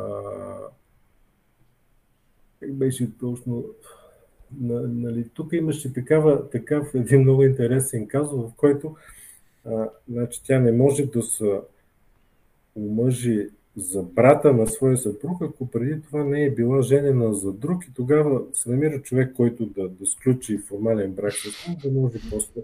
И винаги, или пък това е много характерно в ислямската економика днес, където а, трябва да се избягва трябва да се избягва лихвата. Няма как лихвата да се избягва. Тук има много, много място за, за казуистика, тъй като нормите си норми, но, но, но живота си върви, нали? Те не винаги се спазват.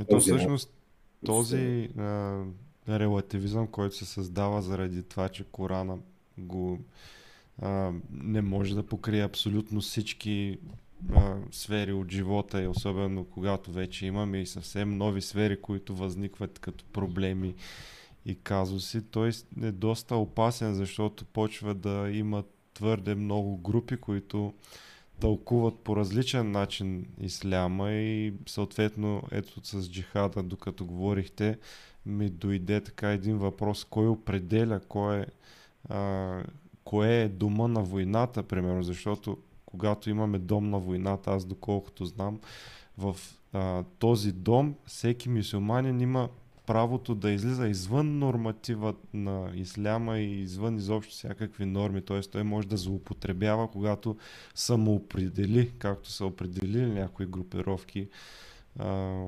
може да се самоопредели нещо като дом на ислям на, и дом на войната и в дом на войната да прави абсолютно всичко, което не е позволено. Ами, не, а, не съм сигурен, че добре разбрах това, което имате предвид да прави всичко. А, няма. Такмо обратното. Той няма. Мисиомания не може да прави каквото си иска. Той трябва да следва това, което е. Дори в дома на войната ли? Защото аз. Хубаво го беше казал. който цитирах в една научна публикация, български салафит, впрочем, беше казал, нали, спорейки с хора, които се опитват в, днеш, в наши дни така да успорят авторитета на някои хадиси. Казват, те тези хадиси са били за това време, но не са за днес, тъй като това е един от начините да се отървем от някои, а, някои тежки разпоредби. Например, за прелюбодейство. Но този салафит казва, хадисите казва, не са направени за да ви харесва, за да ги изпълнявате. И в този смисъл хората, които трябва да вземат някакво решение, те виждат първо какво е. Значи, това, което отличава салафитите специално е директния, да кажем по а, така с компютърен език интерфейс. Нали? Той е директният интерфейс Корана и хадисите. Нямаш нужда от цялата верига авторитети по традициите, отричаш тези традиции и, а, и си традиционалист в друг смисъл. Това е парадокс, защото традиция на английски се казват хадисите, tradition. И в този смисъл традиционалист си, тъй като се опираш на тези нормативни предания и на Корана и на примера на ранните, на праведните предци, откъдето идва термина Салев, Салех. Нали? От тук игнорираш това, което е едно дълго, дългата традиция, за да отидеш при преданията, Корана и примера на ранните кръци, а там нещата, нещата са, не са били толкова осложнени, още както после се осложняват в условията на цивилизовани, цивилизовани общества. Не може да прави каквото си иска и освен това в дума на исляма е много ясно какво е дума на исляма, е това, което територията, която бива управлявана от мусулмански владетел, т.е. по шарията. И това е другия голям проблем, че много от а, страните, които ние наричаме мисиомански и групите, хората, населението, което ние наричаме мисиоманско, всъщност от гледна точка на тези възродени мисиомани, които следват по-стрикни интерпретации като салафизма, а, за тях това са отпаднали от исляма хора, които са в състояние на вероотстъпничество. Например, президента Ануар Садат е убит така в Египет с думите, нали, убит от един от а, своите а, нали, от, от охраната, от тяхното, mm-hmm. от тяхното служба за охрана, по време на военен парад е от лейтенант Исламбули, който произнася думите убивам фараона и не се страхувам от смъртта. Убивам фараона, защото в Корана фараона символизира а, тираничното управление, което е антипод на пророческото управление. Тоест, а, това, което символизира в, а, в Корана фараона е всичко, което Исляма отрича от гледна, от гледна точка на политическата теория. Това е произволното тиранично управление на неислямски управник. той в това качество убива, според разбирането си, Ануар Сабат. Но затова намира така една траектория още до класическия ислям. Той не си го измисля просто това нещо. Тези групировки не са някакви волонтаристи, които просто си измислят нещо и действат на своя глава. Те са критикувани от голяма част от мейнстрим мисионарите. Да, различни съображения, но е важно да имаме предвид, че те намират основанията си в ислямските писания и в ранната практика на умата, както и в редица класически съчинения на ислямската теология и има, има един въпрос за талибаните. Как се решават те да забранят, примерно, музиката? Аз знам, че музиката, принципно, понеже не бива мисиоманите да си играят на земята, защото това е подигравка се едно с Аллах, а трябва да се молят и да се преземяват. Може би това е обяснението на талибаните, но вие каква, какво обяснение може да ами, Вижте, Тя музиката по принцип в исляма не е нещо, което е разрешено. Така че тук остава малко като нормативната забрана на алкохола, която съществува, но алкохол винаги, винаги се пие, нали? което е един от парадоксите. Интересното е, че ориенталските танци са най-така даже... Да, но ориенталските танци са създадени в Америка и Западна Европа. Да. Само бели танци. Мгм. Така че те са вид ориентализъм, което не означава, че не е имало на какво да стъпят нали, тези ориенталисти, които са създали. Аз имах една докторантка, която направи много интересна дисертация, ето да направим реклама, като казахте неща, които прави и нашата общност, освен разбира се да кажа, че имаме и много интересна магистърска програма, бакалавърска програма, която е една от най-успешните. Кажете повече за тях, защото въпросите на висшето образование нас ни вълнуват изключително много, въпреки че смятаме, че в България той е под всякаква критика, но затова можем да коментираме. Наистина, наистина може да коментираме, но нека кажа за Милена Давидова, тази моя докторантка, която преди, не знам, може би 7-8 и повече години, защити дисертация тъкмо за ориенталския танц и тя има школа по ориенталски танци. Препоръчвам я, ако Милена още се занимава с това. А, тази, тази школа на Милена Давидова. Там тя много ясно пояснява нали, в тази дисертация как това е създадено от ориенталистите. И сега, ако искате, ще се върна на въпроса за образованието, да кажем и за талибаните, за, за музиката. Него имаше въпрос. Да, да. Да, за талибаните. Аз само да допълня за този въпрос, понеже от книгата, която четох Корните на омразата, имаше интервю с Хумейни, нали, който се опитваше а, в Иран така да, а, да въведе много строг ислям и да промени изцяло проблемето. Та той имаше същия въпрос за музиката и неговото обяснение беше, че ако хората слушат а, лоша музика, което е всичко на, на западния свят, един вид а, ще станат по-покварени и ще започнат да, да развъждат едни такива мисли, които са грешни за исляма. Но ако слушат класическа музика и нещо, което е създадено нали, специално за исляма, може. Това, това е окей, но всичко останало... Не. Основното е, основното според ислямските учени, класическите, и до днес е, че а, това е нещо, което отвлича хората от а, религията. Под религията си има предвид изпълнението на ислямския закон. Пак повтарям тая разлика с християнството, която е фундаментална. Но този закон и ти, и, когато се занимаваш с музика, слушаш музика, ти, ти се отвличаш. Особено в определен вид музика. Значи, какво е разрешено? Най-общо така в по-гъвкавите интерпретации разрешени са ударните инструменти. Да кажем, те под барабаните тъпана подпомага ислямската армия по време на джихата. Разрешени са. Също така гласа. Гласа е разрешен. Днес най-легитимният, дори при салафитите и химна на ислямска държава беше такъв от този жанр.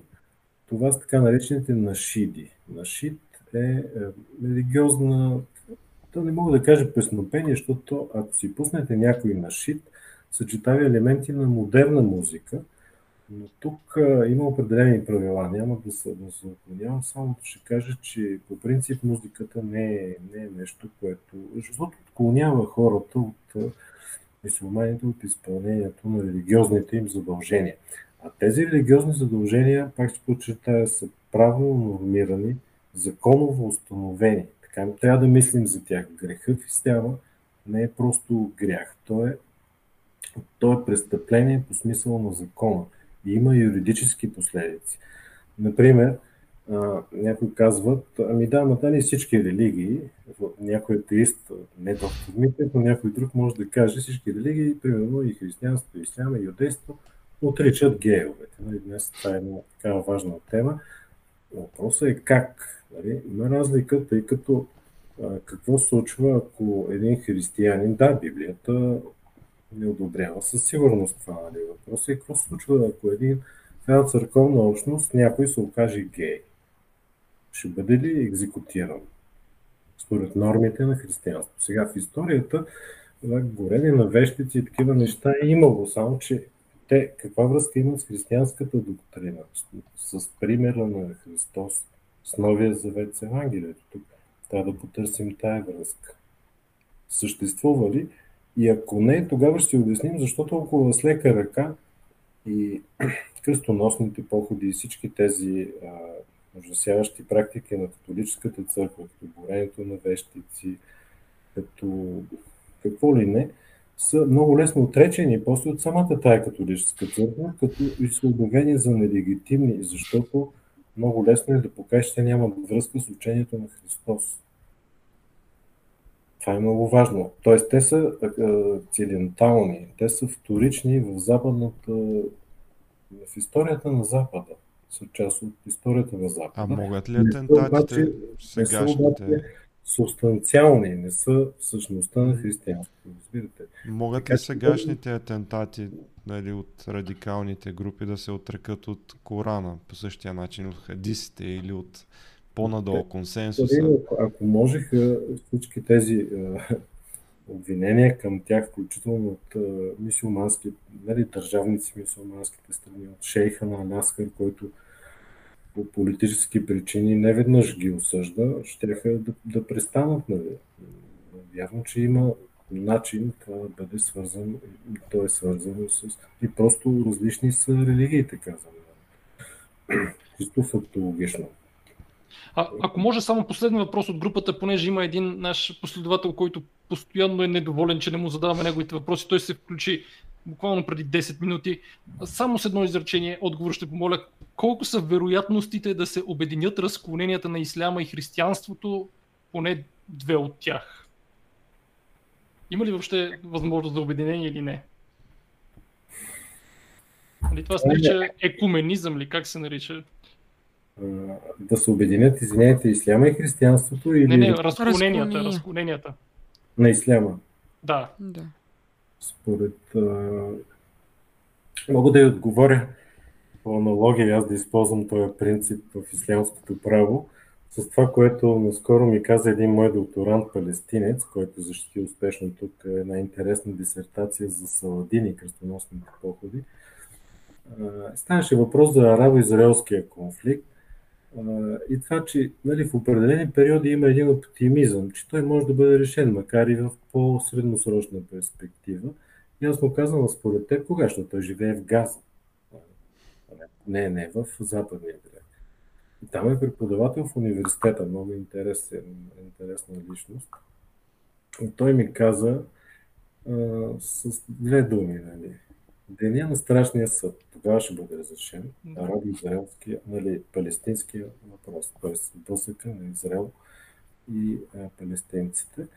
Та същото въжи и за сунити и шиити. Нали. Сунитите а, няма как да приемат шиитите за мисиомани, обратното а, също е невъзможно, макар и по-често да бъде така в един мълчалив режим, как да го нареча, шиитите са по-склонни да, да сътрудничат, защото са младсинство. В цялата история те са младсинство. 90% от мисиоманите са сунити. Да кажем, почти 10% шиити. И третото направление, това на хариджитите, е съвсем малко. Те са три направления. Сунити, шиити и хариджити, като основните известни и важни днес с глобален такава звук са сунити и шиити. Така че в никакъв случай те са, нали, те са несъвместими от самото начало, от самото им зараждане ги прави после и развитие в ранния ислям ги прави несъвместими.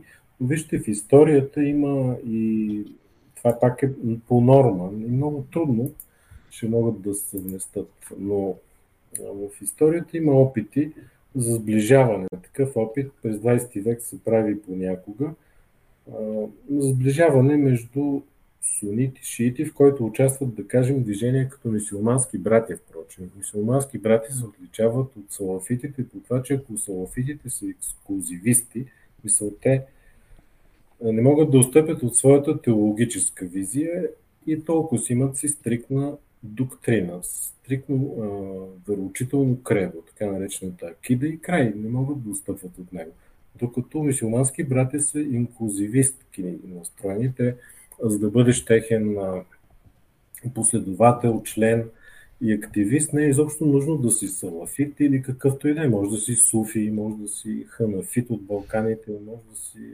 салафит и пак да бъдеш в мусулмански братя. Така че мусулмански братя е движение на така граждански и политически активизъм, модерен, ислямски, докато салафитите са по-скоро доктринално явление. Те са част от сърцевината на исляма, която сърцевина искат да запазят съвременни условия, позовавайки се пряко на Корана и хадисите и на примера на ранните мусулмани.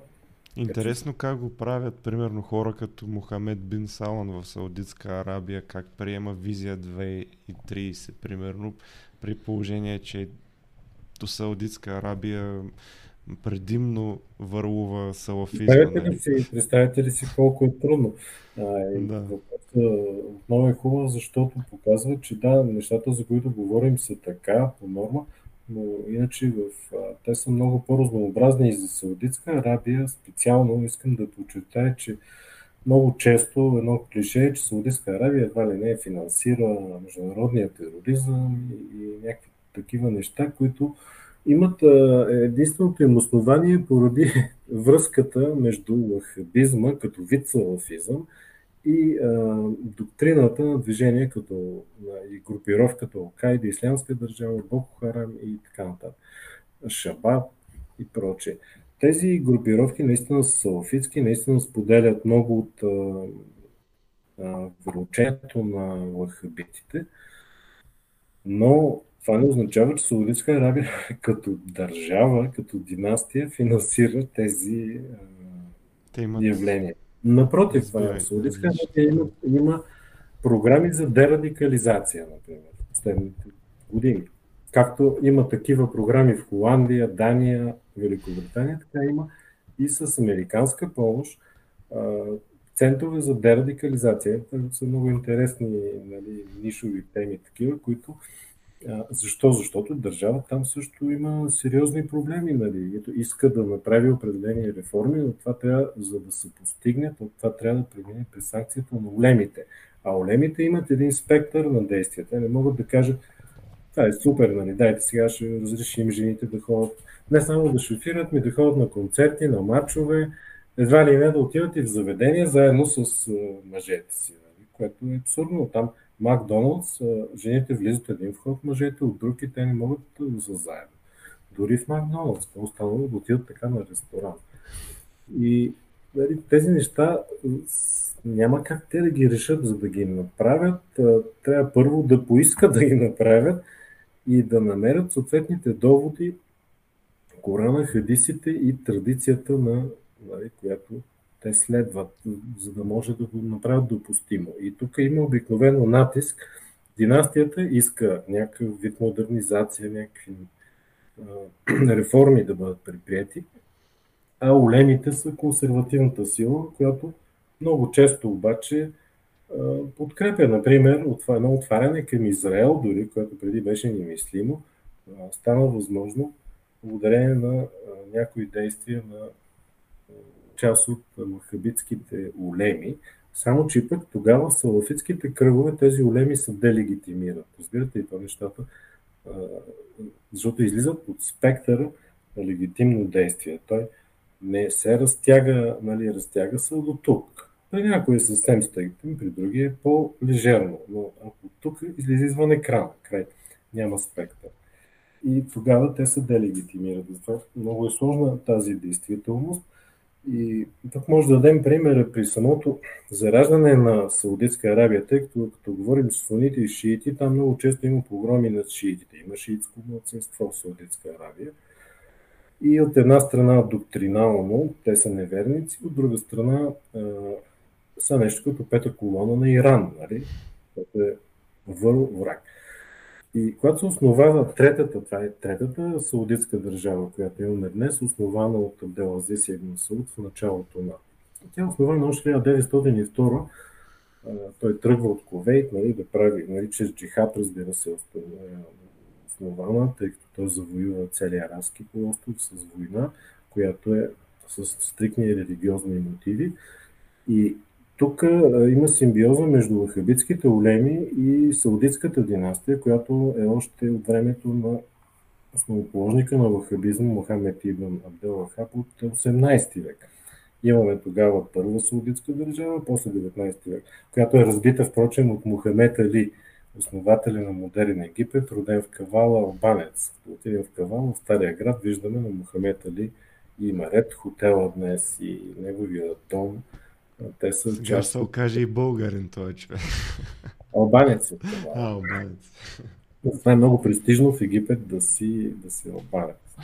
Имам приятел албанец, който беше казал с лекота си взех съпругата, защото те чува, че съм албанец. И това там е много престижно. И, и да, значи в Саудитска Арабия няма да се връщам сега, но това е третата саудитска държава. И когато основава Абдел Ибн Сауд, той а, използва а, силата на едно по-радикално крило, така наречените ихуани, които са, да ги наречем, мухабити фанатици, за да ислямизират, е, нали, защото за тях а, Арабия, арабския полуостров е място, където хората вече са отпаднали от исляма и трябва отново да бъдат ислямизирани. И тогава шиитите биват подложени на тотални гонения, а самия Абделазис Ибн Сауд иска друго. Той иска да се сътрудничи и да прави бизнес с шиитите. Тоест династията много трудно успява да издейства това от улемите, защото те му казват, не, не, абсурд, това са неверници и няма как да го докажем, нали, че трябва с тях да се сътрудничим. И винаги има една, от една страна има симбиоза, от друга страна има а, така противоречие, противостоене, в което, разбира се, доколкото реалната власт е в династията, но много често династията надделява но тя също не може да прави каквото си иска. Да? Има една, пак един спектър, една граница на легитимността, иначе ще бъде свалена. Така че. А, последен въпрос от мен. Да, а, има ли въобще надежда, има ли мотиви за сближаването, примерно, на християнските и мусулманските народи Виждаме, че напоследък като че ли атентатите намаляват, нали, борбата с ислямска държава уж е вече почти решена. Дали някога можем да заживеем заедно без конфликти и има ли мотиви в нашите религии това да се случи?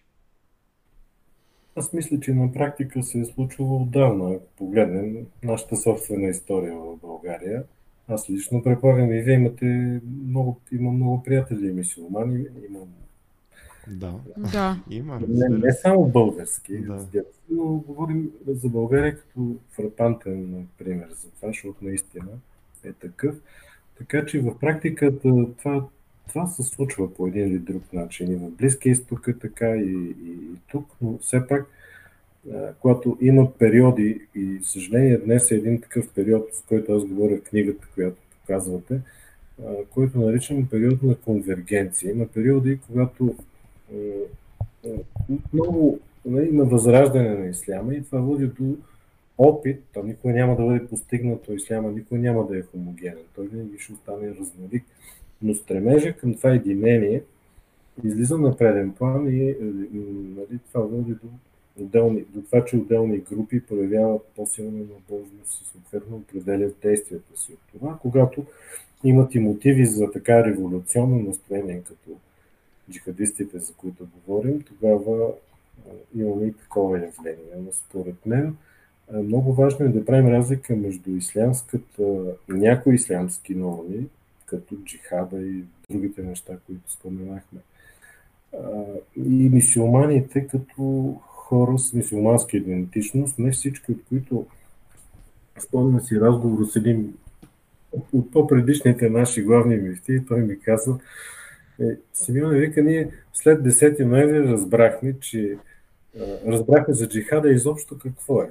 Ние вика, нашите мусулмани си нямахме представа тук изобщо за това. Не съвсем искрено ми го каза, тъй като а, това е бил период на една по-скоро синкретична битова религия, която излиза, нали, откъсва се от тези норми. Но после идва период на възраждане, който води до отново притягане, така да се каже, до една конвергенция. Стремеж към хомогенизация, който няма да постигне хомогенност, но е стремеж, който е важен. И тук в наши дни салафитите играят много важна роля, защото Тяхната интерпретация че това, че директно отива при Корана и хадисите и, ран, и примера на ранната общност, а, просто води до това, че кара хората, които стават последователи на това движение, да, да се чувстват много по-уверени, нали? такава религиозна увереност придобиват, каквато другите хора или нямат нужда, или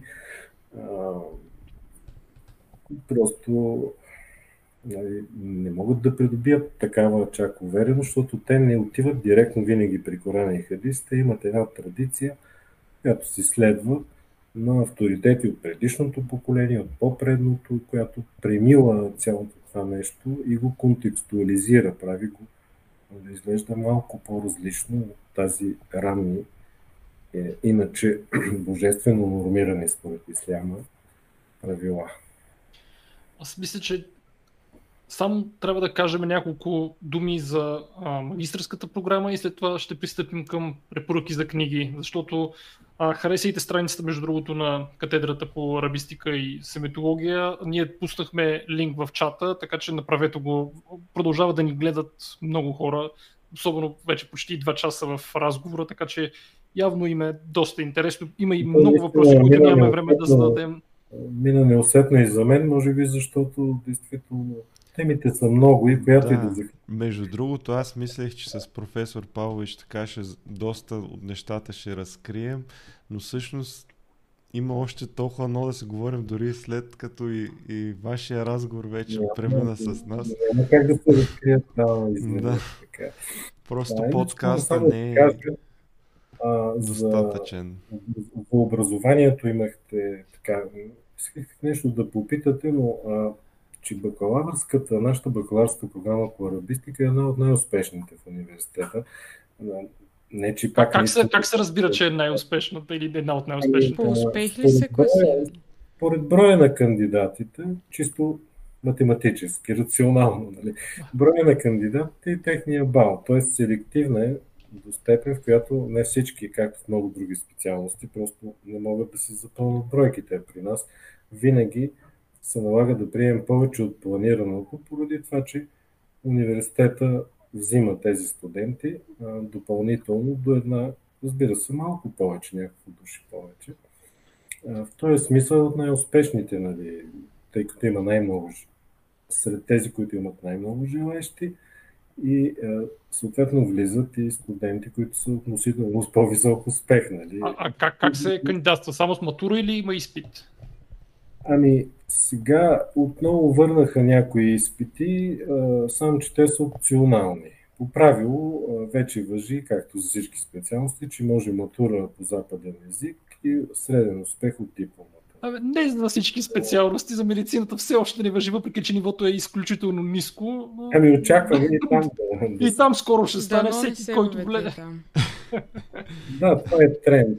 Иначе аз искам да подчертая също, че при нас е единствената в България, бих казал и в Юго-Источна Европа, магистърска програма по близкоисточни изследвания, която се казва Близкоисточни изследвания с арабски язик и в която могат да кандидатстват не само завършили арабистика като бакалаври, но и хора от други специалности. Имам, имали сме много интересни студенти от международни отношения, от история, от културология и много други специалности. От медицина. Ние можем ли да запишем една магистратура? От медицина, честно на първо четене не, не ми идва. Има, имали сме, да кажем, хора, които се приориентират към арабистика, учили преди това биология, математика. Така че mm-hmm. Има много. А, иначе какво не разбрах за образованието. Може би искахте. А, да, ето аз ще там пример от днес. Буквално ние трябва да върнем. Имахме в началните епизоди рубрика Глупост на седмицата. Но тая седмица безспорната глупост идва от Тракийски университет Стара Загора, където на официалната им страница за кариери рекламират, забележете, курс по хомеопатия за ветеринарни лекари ще лекуват животните с хомеопатия и това е официално нали, пуснато като възможност, разбира се, на цена от 630 лева за целия курс. И те ще лекуват ветеринарните лекари животните с хомеопатия. Ето до това води висшето образование в България. Абсолютен срам за Тракийски университет Стара Загора. Ще ме извиняват, но това е просто върха на абсурда. В 2022 година да се лекува някой с хомеопатия, която е дефиницията за нищо. Така че. И то на народни е цени. За мен това е, как да кажа, понеже не мога да взема отношение към това, защо цял университет постъпва така, но е показател, нали, все пак а, при хората, да кажем, хомеопатията поне има някакъв плацебо ефект, нали, психологически може да има. Докато при животните вече... Това, между другото, е много честа заблуда, значи, даже когато го публикувах на моите страна, имаше подобен коментар, нали, че поне има плацебо ефект. Плацебо ефекта се среща винаги, включително и при животни, защото плацебо ефекта не е свързан с позитивно мислене или нещо подобно. Плацебо ефекта има много компоненти и водещото не е позитивното мислене, водещото е регресия към средната стойност и ефект на Хоторн, често сме ги обсъждали в нашите предавания. Така че плацебо ефект е описан и при животни, защото той се основава на съвсем други механизми. Това масово не се знае, включително и от лекари, но имам сериозна литература по въпроса. А, така че а, не, не си взимайте хомеопатия, ако някой ваш лекар, ветеринар или какъвто и да е друг. Моите приятели лекари, имам така няколко много близки приятели, винаги са били толкова против хомеопатията, че напълно ви разбирам. Да, ако чуете, че някой има така двояко отношение спрямо хомеопатията, ако... Това говори за стремежа към комерс... някакъв вид комерциализация, Абсолютно. тъй като Абсолютно. всеки се опитва да оцелее, да направи нещо. се надявам, че медицинския университет, Софийския университет няма да... А, той в медицинския университет има, има свободно избираем курс по хомеопатия да. и за това сме много говорили. При също... вас може да е по-така академично насочено, но при нас доста често се получава в медицината комерциализацията, за която говорите, защото има интереси, които е, трябва да, да се... Аз да от духа на времето, от сайтгайста. Да. В България има много добра школа по медицина, има много не, не, сме, не сме съгласни с това, но нека да преминем към представянето на, на книгите, защото това е нещо, което е важно. Айде, аз ще започна с една много дебела книга, която може да знаете. Ако влезете в групата научна реалност, как да си поръчвате ефтини книги. Ето тази книга, която е официалната авто, не е автобиография, официалната биография на крал Едуард VIII. Той, между другото, ако не знаете, абдикира малко преди Втората световна война, защото иска да се ожени за Лоли Симпсън, която е американка, която е разведена, съответно там пак има търкания с тяхната църква и с монархията. А, официалната биография, вижте каква е голяма, 500 страници. След като написах научната статия, отнеми две седмици, вече имам възможност да започна. Ето тази книга с доставка от Англия ми излезе не повече от 6-7 лева. Метода може да го научите в групата Научна реалност. Това е от мен. Добре, ние, ние препоръчваме, да разбира се. Разбира се, не коя да е книга, на професор Семен Статиев, книгата за салафизма в Близкия изток. Тя е като цяло с повече Покажи академична другата, да. насоченост. Ето е и другата книга, която все още не сме Тук. започнали но а, религия, политика, религия, арабския свят. Аз не успях да завърша, за съжаление, тази книга, защото е много голяма и успешност изведнъж стана така, че отидохме много набързо до Босфора, както и да е. Препоръчвам тази книга, защото... защото... е много добре свързано, защото там е точно да, да и това за, за кучетата, между другото, навсякъде по улицата имаше по 5-10 котки на всяка улица, но едно куче не видяхме. Едно куче нямаше. Там, например, в Изтикляо, които са по-светските да. квартали, това е част на центъра, може да види човек и турци, които живеят а, там и разхождат кучета, но това са просто си решиш са хора от светски елит. Доста да. по-светски ориентирани. в това отношение. Ние може да го видим по гласуването за примерно 52% смятат. Да.